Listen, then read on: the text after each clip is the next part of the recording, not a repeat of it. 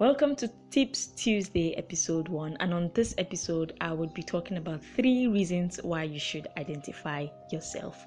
Reason number one you need to identify your strengths, your weaknesses, and your capabilities.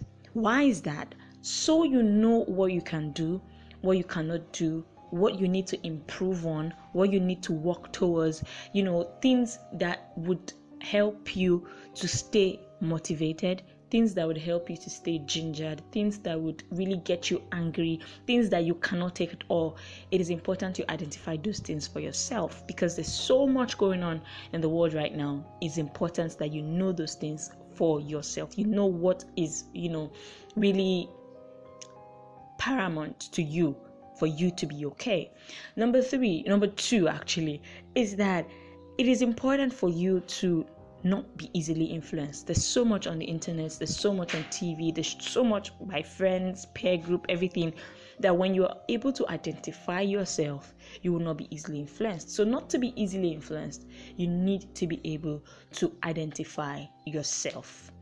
Final point when it comes to emotions, anger, happiness, sadness, all of those things, you need to know what are those things that push you off the edge. What are those things that get you angry? What are those things that make you happy? What are what is the way you want to react to those things? Do you understand? It's never too late to find yourself. Even if you're like 25, 35, 45, 65 or you're just 12 it's okay for you to discover yourself at any time or at any point in time. I think I discovered myself say like 12 13 yes i think i did at that time.